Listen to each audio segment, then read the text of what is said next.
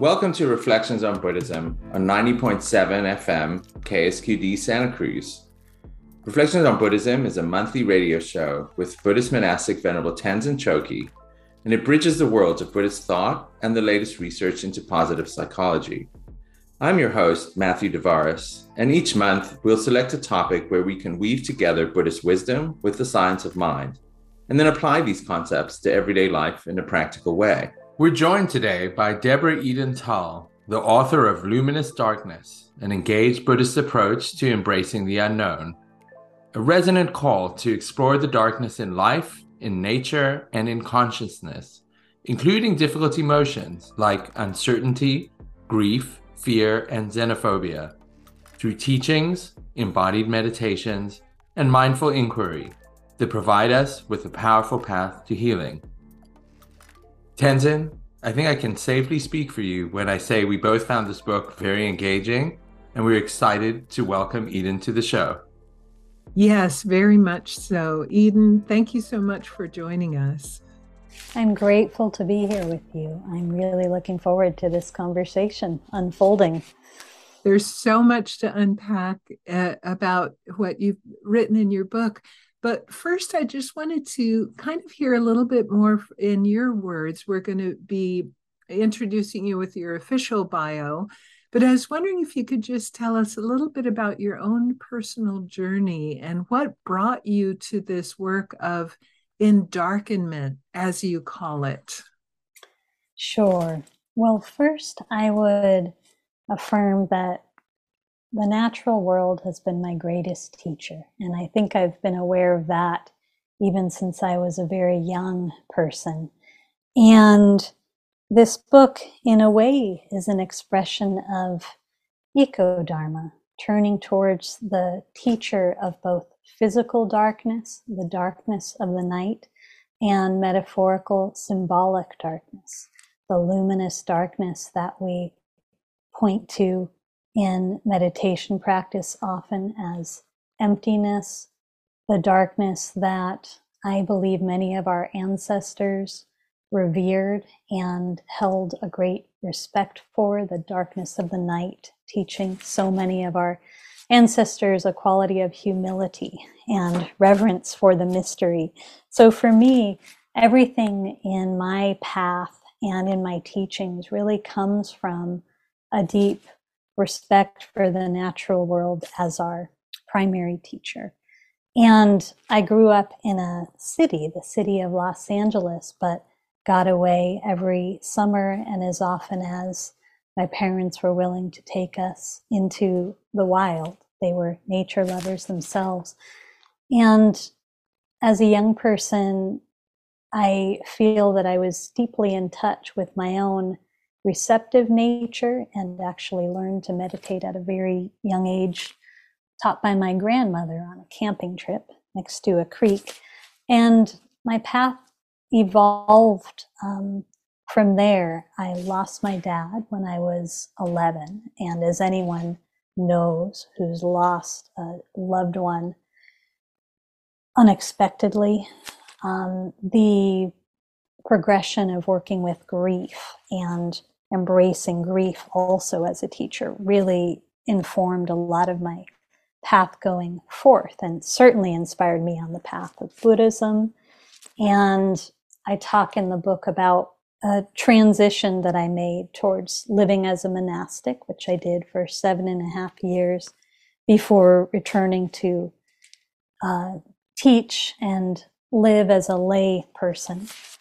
And one of the pieces I would say about endarkenment is that when I reflect on my path and what's been most informative for me about uh, presence, about interconnection, about waking up to who and what we really are beyond what we've been taught and how we've been conditioned so much has to do for me with coming back home to a very embodied relationship with our earth connection, with the way that we experience and perceive the mystery, the nameless, beyond labeling and measuring and comparing everything, uh, a relationship with the cosmos that it invites us into a quality of awareness that many wisdom traditions point to in different uh, and similar ways, but it really opens us up to uh, whole mind perception and perception through this integration of body, mind, spirit. And I think this is one of the things the term endarkenment points to, because I'll be curious if this mirrors your own um, observations, but sometimes in the pursuit of enlightenment, which I'm in no way discounting in my in this book, my own pursuit of enlightenment uh, changed and saved my life as a young person.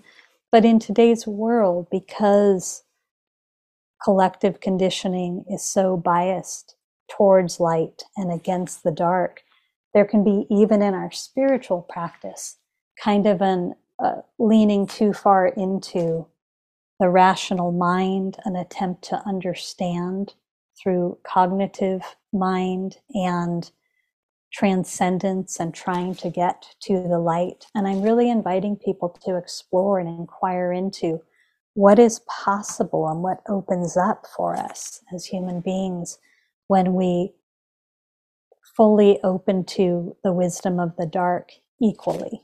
And when we let go of this very popular collective bias towards the light. You with me?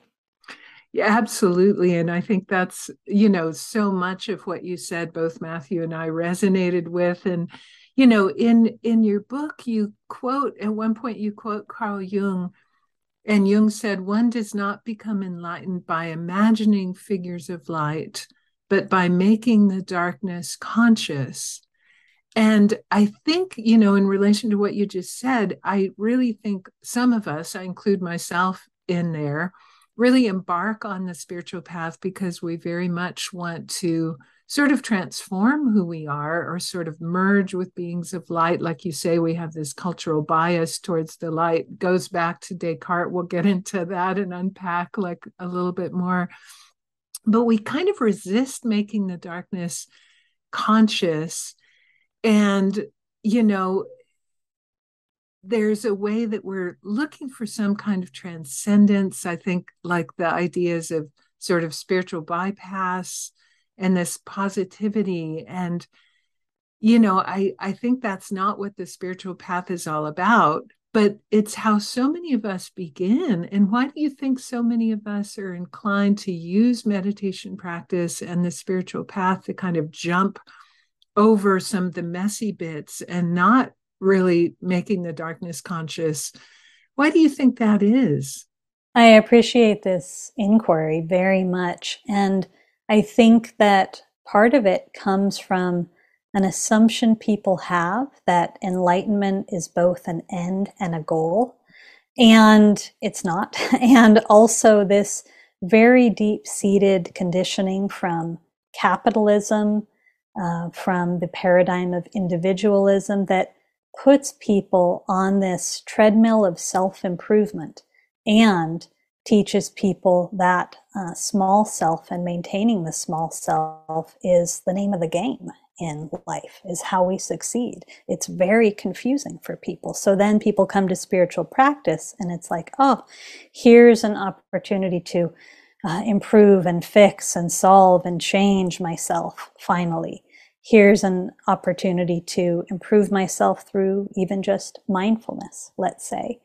But it's so um, misconstrued. And I don't know about you, but for me, such a, a deep, deep relief the more I realized and recognized that that wasn't the name of the game and that I could simply let go of that and really be fully present with and open hearted to the entire range of the human experience, as you said, the messy bits, to acknowledge that in being with uh, and in not turning away from any of it, we remember that which is um, stable within, that which is fully present and expressing love in every moment. We, we recognize the nature of awareness itself, which is not judging good or bad, or I'm happy when I get this, but not when I get that, or when I feel positive emotions, but not the messy bits. So it's a clear path to remembering who and what we really are. Yeah. Yeah, you you talk about a period at the monastery when you had first started practice and you realized there was nothing to turn away from. And at one point in the book you say I had been st- starving for space to be with and welcome my human experience, free from the habit of labeling and judgment and free from other people's interference, I finally gave myself permission to cease the restless activity of chasing light. And I love that so much because I think a lot of us really do, you know, beginners do have this idea that spiritual practice is just to make all the unwanted things go away and be blissful all the time. And, you know, I sometimes joke with students when I'm beginning a course and say, hey, if you're here to just bliss out and just go into some blissful state, you know, you're welcome to leave right now because meditation is about seeing reality the way that it is and not about sort of leaping over. And you also quote uh, Lama Rod Owens, who says, We can't wake up until we're willing to let go of the idea of utopia and how we're fixated on a perfect, better, more positive life experience that we could and should be experiencing. And so I definitely resonate with what you were saying. And I've noticed in my own practice, you know, starting out in that way too, of really kind of wanting to be something other than who I really was and realizing that's not where the path was taking me. It was taking me to being more fully human and accepting of all the pieces of myself. so, yes, yes. Yeah. And with the deeper, darker undercurrents of our experience. And yeah, I love that example that you use, especially for the period of time when I was living in Ojai, California and teaching often in LA. I would say mm. at the mm. beginning of a teaching, uh, if you're here to keep things pretty, you're in the wrong place because yeah. that can be such a uh, kind of misconstrued notion of spirituality as right. just affiliated with the light as opposed to affiliated with something much bigger and much more inclusive. Yeah. And then I think people get discouraged and leave practice because they're expecting, oh, within a week and a half by next Tuesday at the latest, you know, everything will be blissful and they're not and they miss out on the real gifts of practice which is really going deeper and deeper into the nature of reality with all the facets and all the nuances of it so i think people because they come in with that wrong view of what it means they get discouraged and leave and then miss out on all the benefit yes yes and i would just add especially in today's world where the opportunity to cultivate or rather awaken to our resilience and mm. the resilience that that we need that the world is calling out in us to navigate the intensity of these times when we think it's just about um, transcending and getting to the light we miss every teacher every dharma gateway that presents itself through our difficult, challenging, messy, uncomfortable, yes. awkward life experiences. right. And we just learn to smile at them and embrace them as teacher, mm. right? Yeah, yeah. You know, you were mentioning teaching a lot in LA, and in, in your book, you talk about the Southern California culture of sunshining. And what I often think of as toxic positivity and you say the messages we get from dominant culture are lighten up, get over it, stay positive, you know, look on the bright side, which creates this duality between positive and. And then we feel that there's something wrong with us for not feeling upbeat all the time. And I teach a, a modality called cultivating emotional balance. And in that we really get away from the language of emotions. We don't we never use the language of positive and negative emotions. We use the language of constructive and destructive. And we say that all emotions can be either constructive or destructive. It's about how do we manifest you know the emotion and is it harmful for our own and others well-being? But all emotions have a function and a message for us. And i loved when i was reading your book because what you were saying about emotions seems so much in alignment with this idea that there isn't ones that are acceptable and ones that are unacceptable that they all really have you know a function and a message and can give us information about ourselves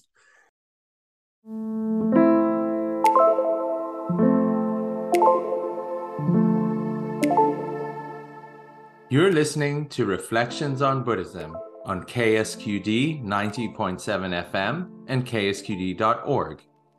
Tenzin Chogkyi is a teacher of workshops and programs that bridge the world of Buddhist thought, contemplative practice, and the latest research in positive psychology. Tenzin is especially interested in bringing the wisdom of Buddhism into modern culture and into alignment with modern cultural values. You can find out more about Tenzin's offerings and subscribe to her podcast at unlockingtruehappiness.org. Today, we're joined by Zen meditation and mindfulness teacher, author, activist, and sustainability educator, Deborah Eden Tull. Eden teaches the integration of compassionate awareness into every aspect of our lives. She spent seven years training as a Buddhist monk at a silent Zen monastery and has been teaching Dharma for 19 years. Eden has also been living in and teaching about sustainable communities for over 25 years.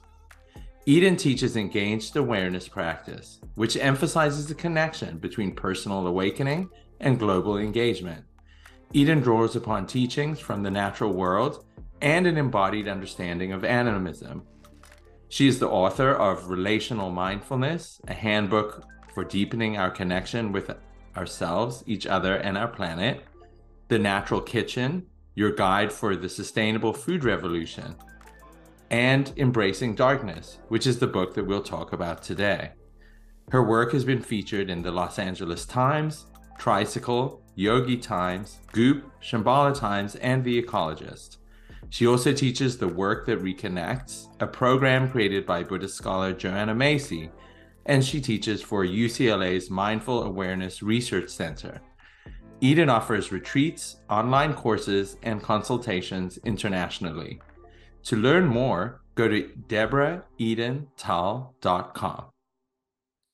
I see such a tendency in today's world for people to really turn away from and discount uh, the emotions that they label negative and then to hold very tightly to these labels of positive versus negative as if they are um, truth, and they're not. It's an overlay, a label, a judgment that the ego creates, really.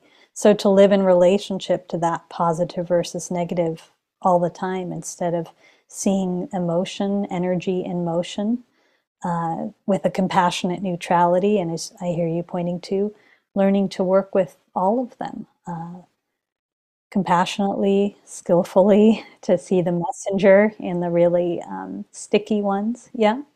Yeah, exactly. And I think some of the, I do a lot of teaching about the emotion of anger because it's been quite a journey for me to kind of see the gifts of anger and the function of anger.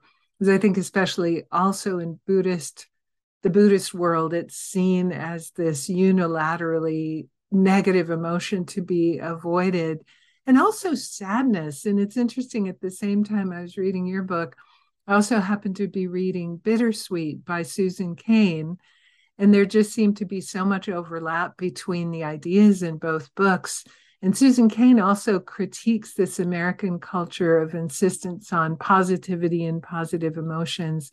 And she's making a case for what she calls the bittersweet which has kind of this tinge of sadness there and you know makes a case for embracing all of our emotions. And i imagine you probably read her book or familiar with her ideas and wondering what you think about this idea of the bittersweet well here's what i'll share i haven't yet read her book oh, yet okay. you are the second person in two weeks who has named that to me, so I will be reading it very soon. but what arises for me just listening to you is something about the the role and the place that tenderness uh, has mm. taken in my life through practice, and that tenderness takes in all of our lives as practitioners. The recognition of tenderness as uh, an incredibly um, honest and also generous um, quality of presence that, as practitioners, as meditators, we're really invited to meet all of life with. This bittersweet connects me to the notion of tenderness. Our hearts can feel uh, sore and sad by what we see and experience, but it's a, a loving sadness, a bittersweetness. Yeah. Does that point to it for you? Yeah, you know, and and Susan Cain mentions this word, and I I teach a lot in Brazil on Zoom. I've never actually been there, and in Portuguese, there's this beautiful word, saudades. And it's what what a lot of my Brazilian friends say when they see me or they're signing off an email. And it's kind of this mixture of this bittersweet, like missing, longing, but the love is in there. And what you're saying kind of makes me think of the gateway to sort of empathy and compassion is connecting with suffering, with sadness, with all of the experience. Like if we just focus on the positivity, for me, we can't sort of understand the Four Noble Truths really and connect with the reality of all of the messy bits of all the experience that everyone's going through. Like we need to also have that capacity. And I love I love the word you're using, tenderness. And to me, that really relates to sort of the gateway to compassion and empathy and connection. Yes. And as I hear you talking about this, just the word multidimensionality is coming mm. to mind and heart that in order for us to be fully alive and fully awake to our human experience, we have to be open to the multidimensionality of every moment, and that includes the full spectrum of light and dark. And even this past week, two experiences come to mind. One was getting to spend a little bit of time with my nephews who are quite young, and just this, I would say, bittersweet and mm-hmm. tender feeling in my heart watching this gorgeous, fleeting moment of a three year old's birthday, so full of joy and so for full of this kind of safety that I could tell uh, he felt that is uh, unique to a particular moment in childhood. You with me? And yeah. then later in the week, I was leading a workshop for the Environmental Defense Fund about grief and the climate crisis. And I was so struck by the beauty, the, the joy, the joie de vivre, in coming together to touch grief uh, as a group about this heartbreaking, overwhelming, heart wrenching mm. topic, but there was joy in the coming together about it, which is always what I experience in conscious grief work. yeah. It's interesting, isn't it, that, you know, the joy, the poignancy, the bittersweetness, it all comes together. And there are a lot of philosophers and writers that talk about, as you do, and Susan Cain also mentions this sort of memento mori, like having an awareness of death and how that's actually an access point to joy. But realizing the fleetingness, like you say, of the three year old birthday party, that's just this moment. But even like realizing the fleetingness makes us appreciate so much more the moments of joy and happiness we have in the Tibetan tradition, we focus a lot on death awareness meditation. And rather than being morbid, it actually kind of wakes us up and makes us make the most of the time that we have. So that, yeah, it's such an interesting relationship, isn't it, between all of those things kind of inform and support each other. Yes, yes. And I'm with you 100%. And I would say that in my own experience, even as a 11 year old um, who found out one day out of the mm-hmm. blue that my dad had a month left to live. And then, as he was a contemplative Christian with a very deep practice and quality of presence himself, getting to watch him bring his life to a close in a very graceful um, and grateful way, that really informed me and set me off on the Buddhist mm. path. Um, because, like you're saying, that awareness of death, that recognition of impermanence, it becomes uh, a beautiful fire under our belt for how we live each day for how we do not take for granted this time here, for the knowing that it's not a casual experience, the opportunity to, to wake up. And so it, it's interesting because having gone through grief at a young age in a culture that was caught in sunshining, it was very confusing. Mm. And um, to, over the years, recognize how many people are hungry for this invitation to, as you're saying, celebrate the bittersweet, to make the connection between impermanence and death and the joy with which we live. It, it makes us more whole as humans. Yeah. Yeah, definitely, definitely. And, you know, for me, I remember when I first started studying Tibetan Buddhism, and this is in Dharamsala in India in 1991. And it was really a good death awareness meditation that gave me the courage to just completely change my life around and devote myself to practice.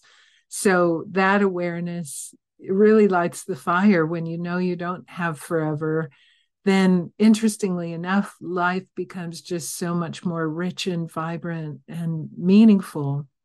It really is that, and and how you know you talk about that experience with your dad's death and how tragic, but like you say, how transformative to have that le- lesson at such a tender age and kind of starting you off on this trajectory. Yeah. Yes. Yeah. Yes. And I would just add, I, I feel a connection with what you're talking about right now with that first death meditation that you did and what it inspired in your path and the conversation a little earlier about anger and the mm. destructive emotions because when we're not taught the uh, wholeness that contains de- destruction as well as creation, we get really confused as humans. And even something like learning to work with an emotion, the energy of anger, that becomes such a creative, such a regenerative, such a transformative and alchemical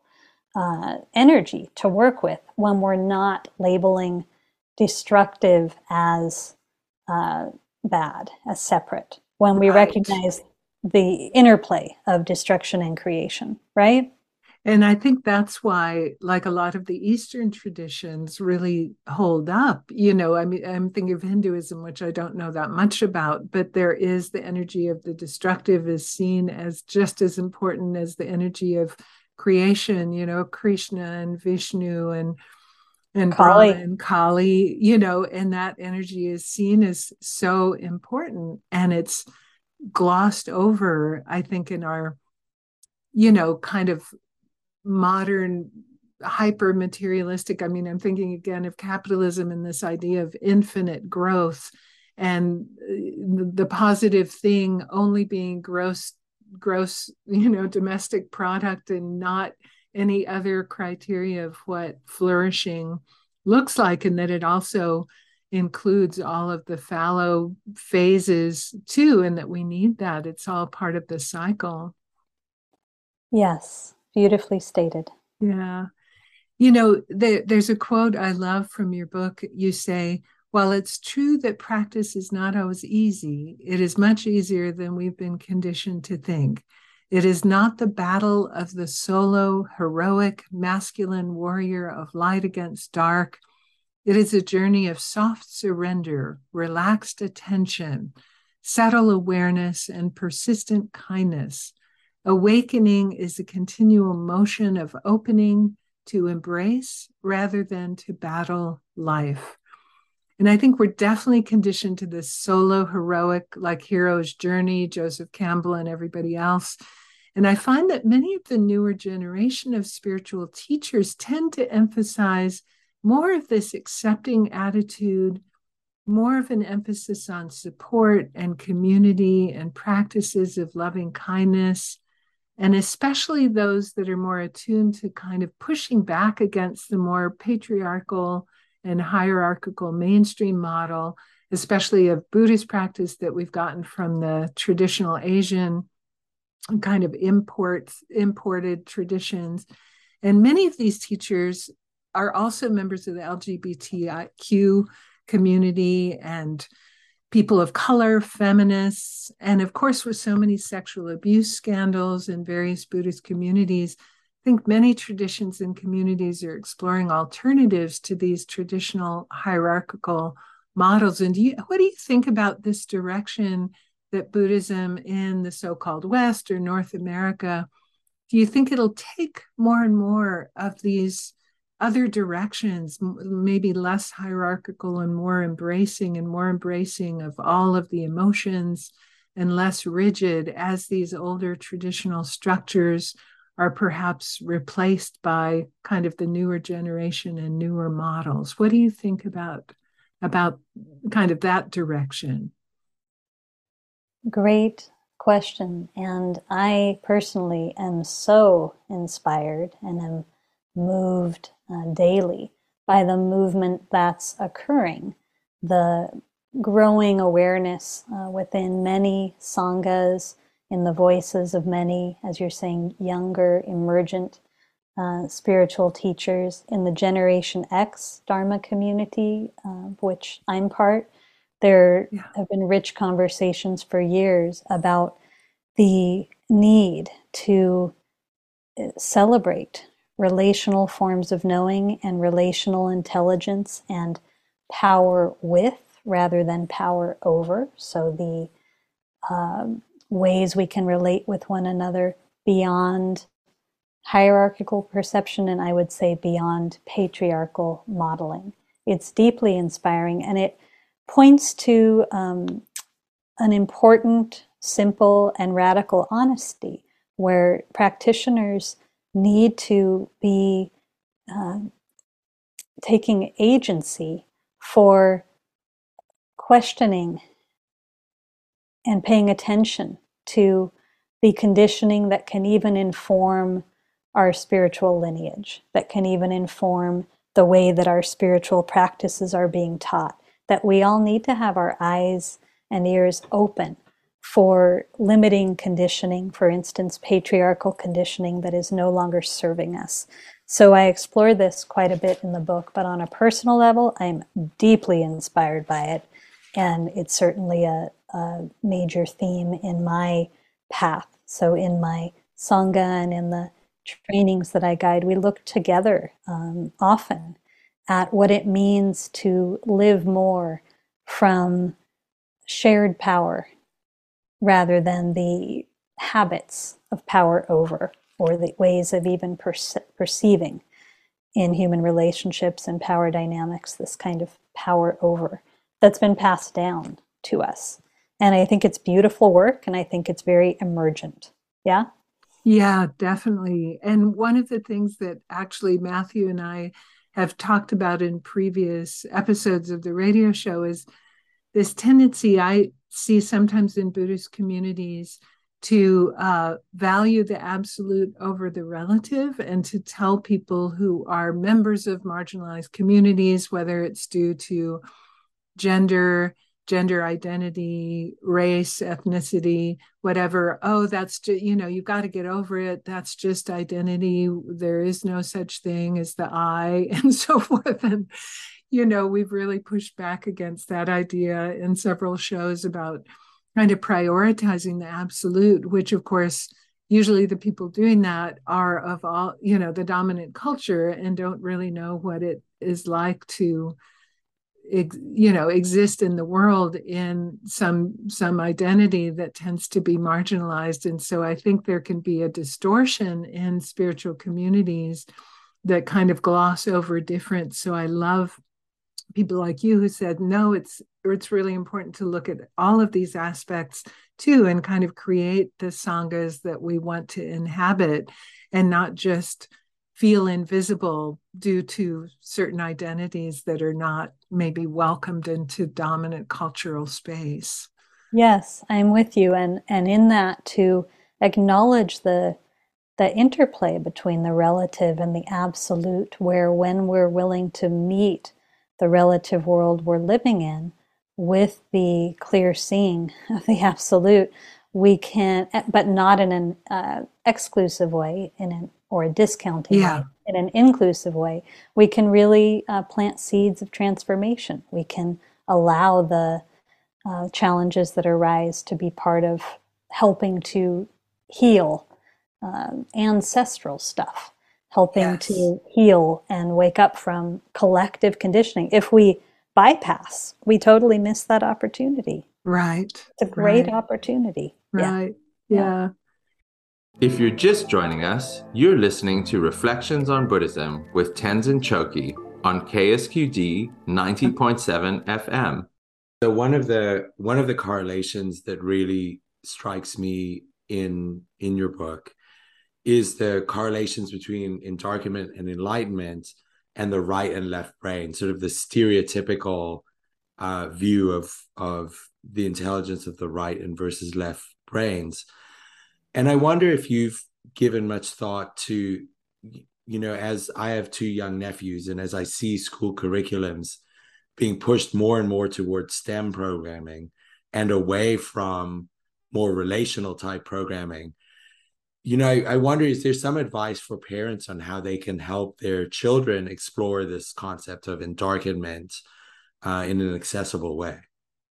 I love that question. Um, that's really rich. And I'll share that uh, my grandmother was actually an early childhood educator who wrote some books, one of which was called Is the Left Brain Always Right? And she created a school based on creativity and the arts that um, I haven't put much words to this, but it really impacted me as a child, just coming into this space that they had created, even physically, that looked very different from other schools. And was so much about um, one's somatic experience and movement and creation. And the first thing that arises in response to your question for parents is really to recognize that, especially in a consumer oriented world, um, and a world that tends to perpetuate the subject object uh, framing of life, the more we can encourage in our kids and create spaces for uh, pure creativity, for the creative process being valued. It's the most important thing. All creativity arises from darkness, all insight, all vision, all fresh ideas and simply providing more and more of that space for both creative expression and exploration and also relational um, connection and exploration. Just acknowledging, um, as you are, the I think, which has a lot of momentum, direction in the opposite way. And I know that some of the kids I know who, uh, during the pandemic, took a pause from some of their conventional schedule and immersed even more fully in simply the creative process, empowering their own uh, knowledge of felt knowledge, experiential knowledge of participation. Gained so much wisdom during that time. Does that make sense? It does. It makes complete sense. And I'm what I'm really struck by is your emphasis on the creative process rather than the fruits of creativity. Because I think certainly in an Instagram dominated world, we're we're led to really, I think, prioritize the outputs of creativity more so than the actual creative process itself.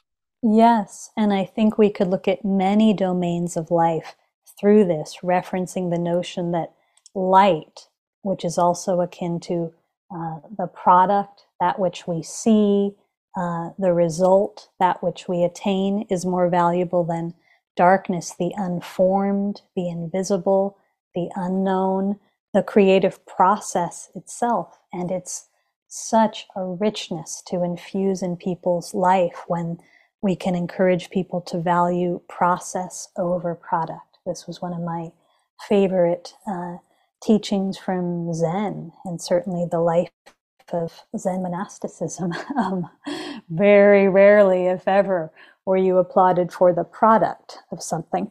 Uh, you would build a rock wall and then it would get taken down. You'd be asked to build another one.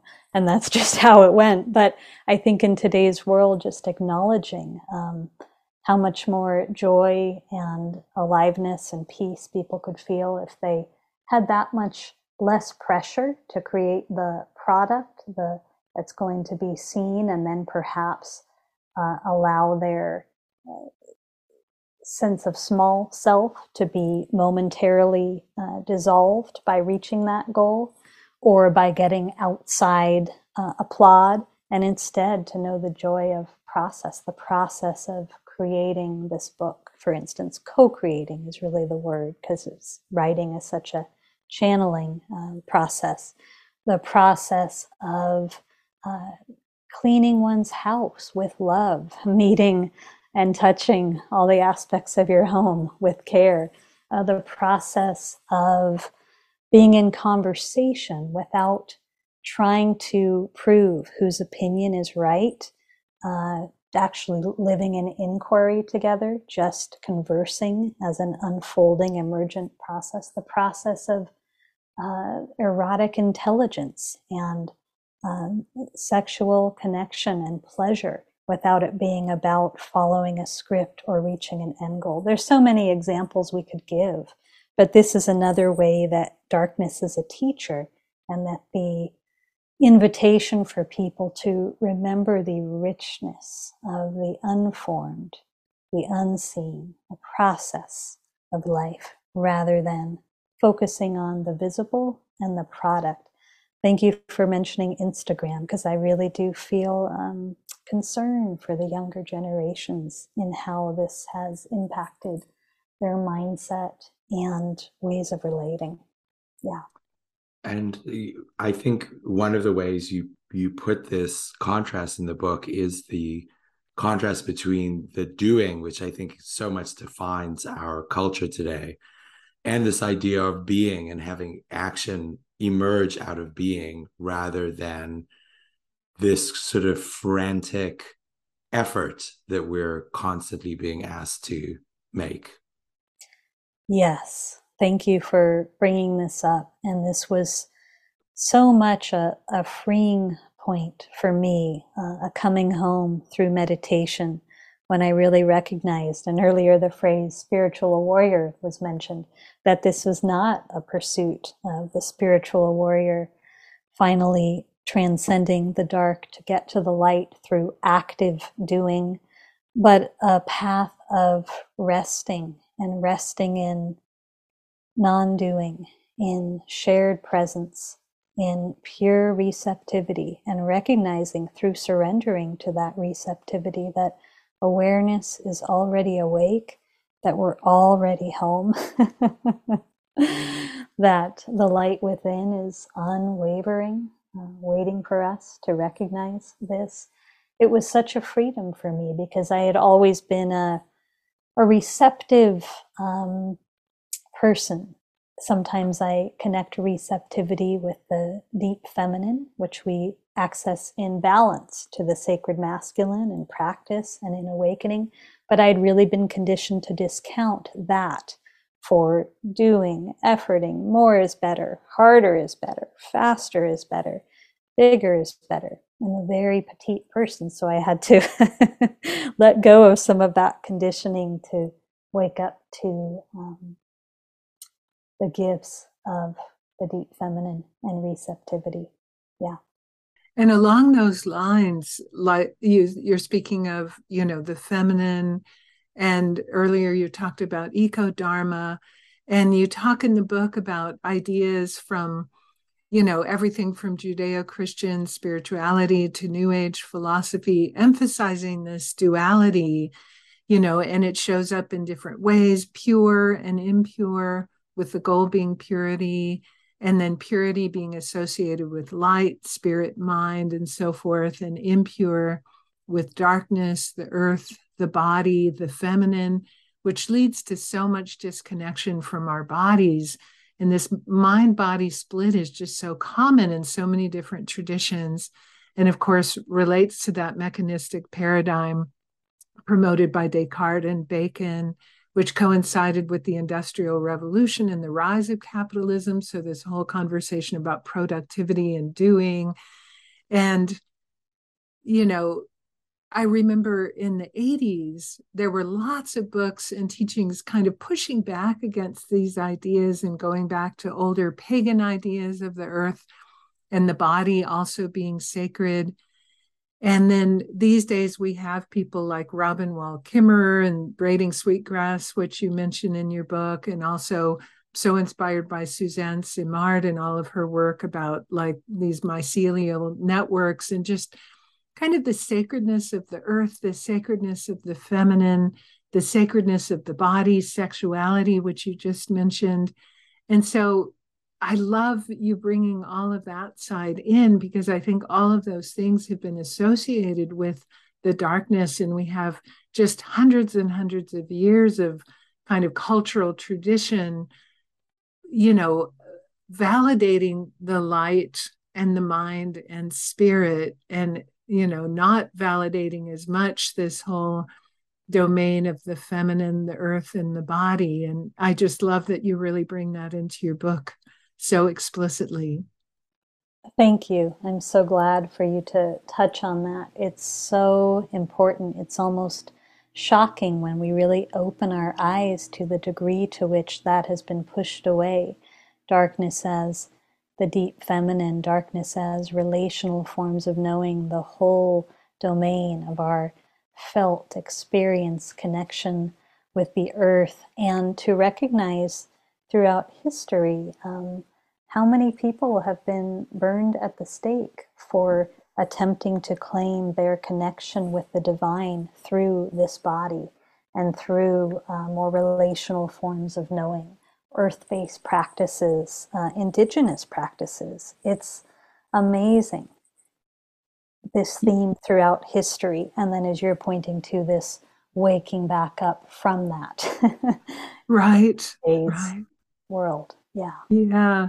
I remember, I think it was the early 90s, and I was involved in this Buddhist group, and there were at that point lots of Buddhist Christian dialogues going on, sort of this interfaith, like His Holiness the Dalai Lama was meeting with, you know, Christian monastics, and there were all these dialogues.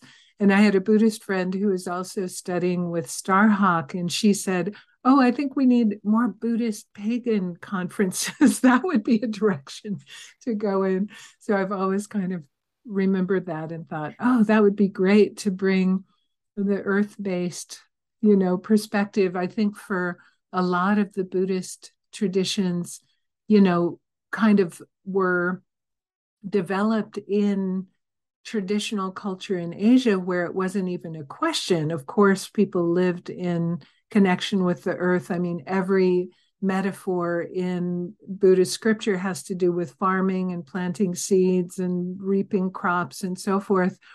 But I think it can get really distorted when it's imported into our sort of post industrial capitalist society where that's not a given. And we can just imbue Buddhism with these Cartesian ideas as well of kind of the spirit and the mind being superior in some way. And so I think it's good to explicitly bring it back. And I really honor that it feels that you're really naming that in your book.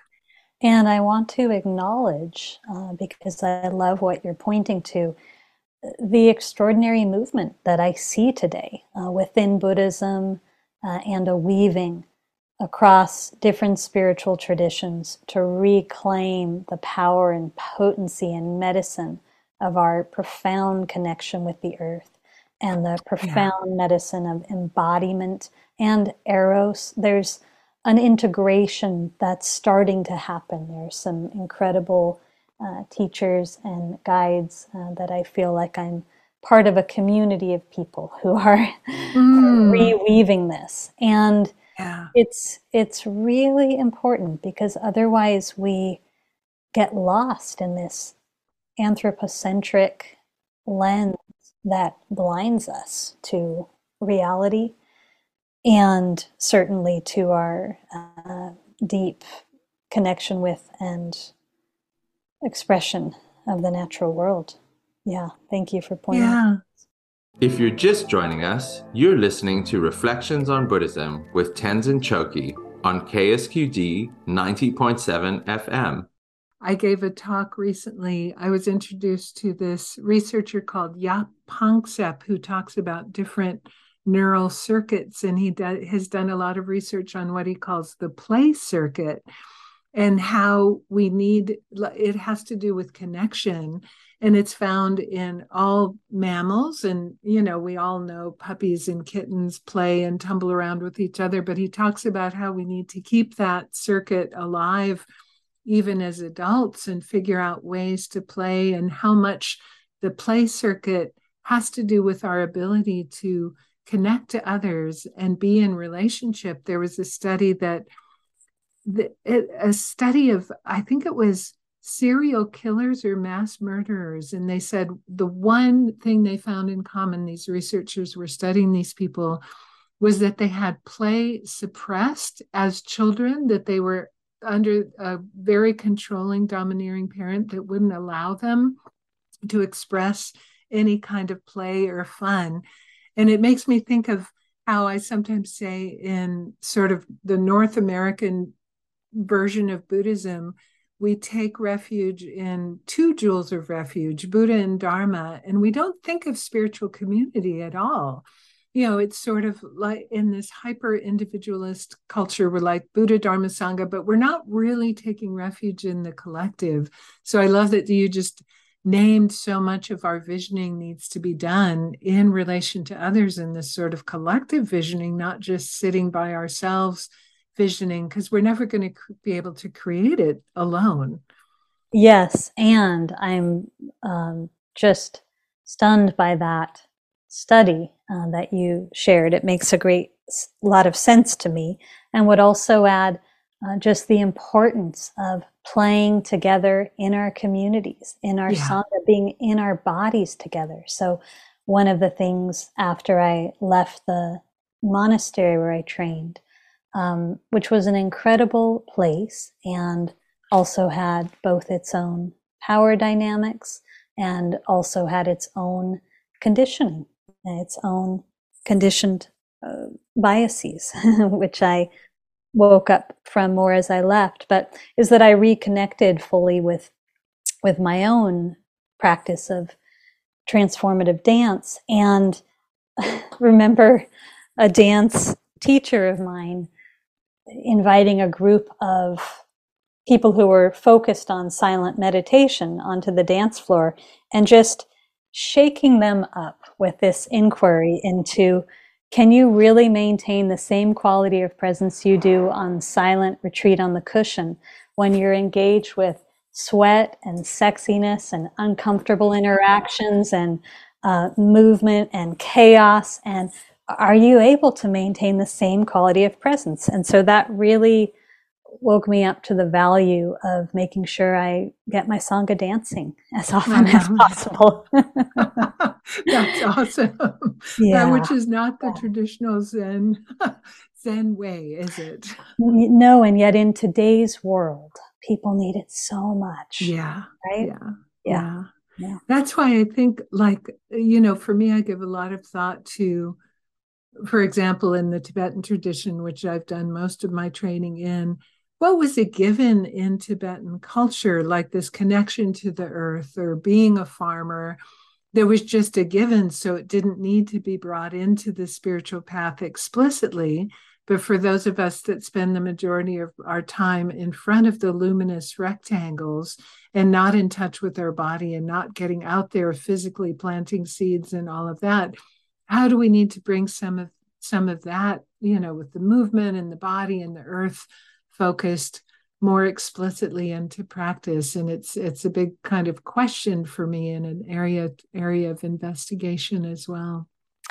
I'm so grateful for all of us who are investigating that. Yes. And you know we can acknowledge the inner subjective nature of conditioning that if our um, communities, if our neighbors, if our leaders, or even if Sangha members are sharing particular conditioning that may have been passed down from generations of uh, disconnect from the earth or generations of focus on rational mind over relational forms of knowing, we might not be aware that that conditioning, those limitations exist. So the kind of courage and open eyes and heart are required to really investigate, even and especially within our own spiritual communities. Mm, mm, yeah. yeah. So it's yeah. not just drinking the Kool Aid, right? Yes. That's right. That's right. And we're conditioned to do that in some spiritual communities. The idea of kind of questioning and critiquing is not valued. And so I think that's something that we need to introduce as well. You know, I love it when students push back and sometimes they apologize for it. And I say, no, please, like, let's have a conversation about this thing. I'm certainly a work in progress and learn so much from others all the time and love it when students push back against some of my ideas because I find I grow so much, you know, but I think that sometimes that attitude isn't as valued as much in our spiritual communities. Yes, and I think sometimes it comes from people wanting to play it safe or what can happen in tribalism sometimes of oh I'll, that happened for me in my early years as a buddhist. This is the culture. I'm going to try to fit in with it. And parts of me didn't fit in with it. And instead at the beginning of bringing those forth and being transparent and inquiring and pushing back with love and respect um, so i could grow more and instead of that, I kind of complied and it didn't feel whole. Yeah. And to me, you know, it feels to me like kind of like developmental stages in life. We certainly have spiritual developmental stages. And I look at my own practice as well. And I think, oh, in the beginning, I did everything exactly the way that my teachers taught me to do it because I was just learning. And then at a certain point, I just had to integrate and my spiritual path became much more individual and not just sort of a copy of the way my teachers had taught me. And i think it's just you know i was confused by that when it started happening and thought oh am i getting terribly off track? But then i really realized it was just i was in a different stage of development. So just kind of like erikson's stages of of development of through the lifetime i think we have equivalent ones in the spiritual path. And i love it if we just talked about that a lot more kind of collectively in our journeys as well. I'm with you completely. Yes. And I have gone through many phases and will continue to uh, in my own practice, but I'm reflecting on the time when I first became a lay person after being a monastic and how there was both this um, sense of uh, some confusion and chaos, along with trying to hold somewhat rigidly to the forms I had been given, like those forms were training wheels. And then this building trust in this unwavering uh, inner guidance that can be trusted, that we can only learn to trust when we let go of the training wheels or the rigidity or clinging to form. Yeah. Yeah. Just so much in your book that I resonated with. I think particularly because of the timing of when I received it. So it's been a great gift to me, your work, your life, your teaching. And I just hope to stay connected. And it would be great to meet you in three dimensions at some point. I agree. I feel the same way. I feel so resonant with your presence and the perspective you're sharing. So yeah. What a, a blessed coming together today. Yeah. Thank you so much for your time. Really appreciate you being with us.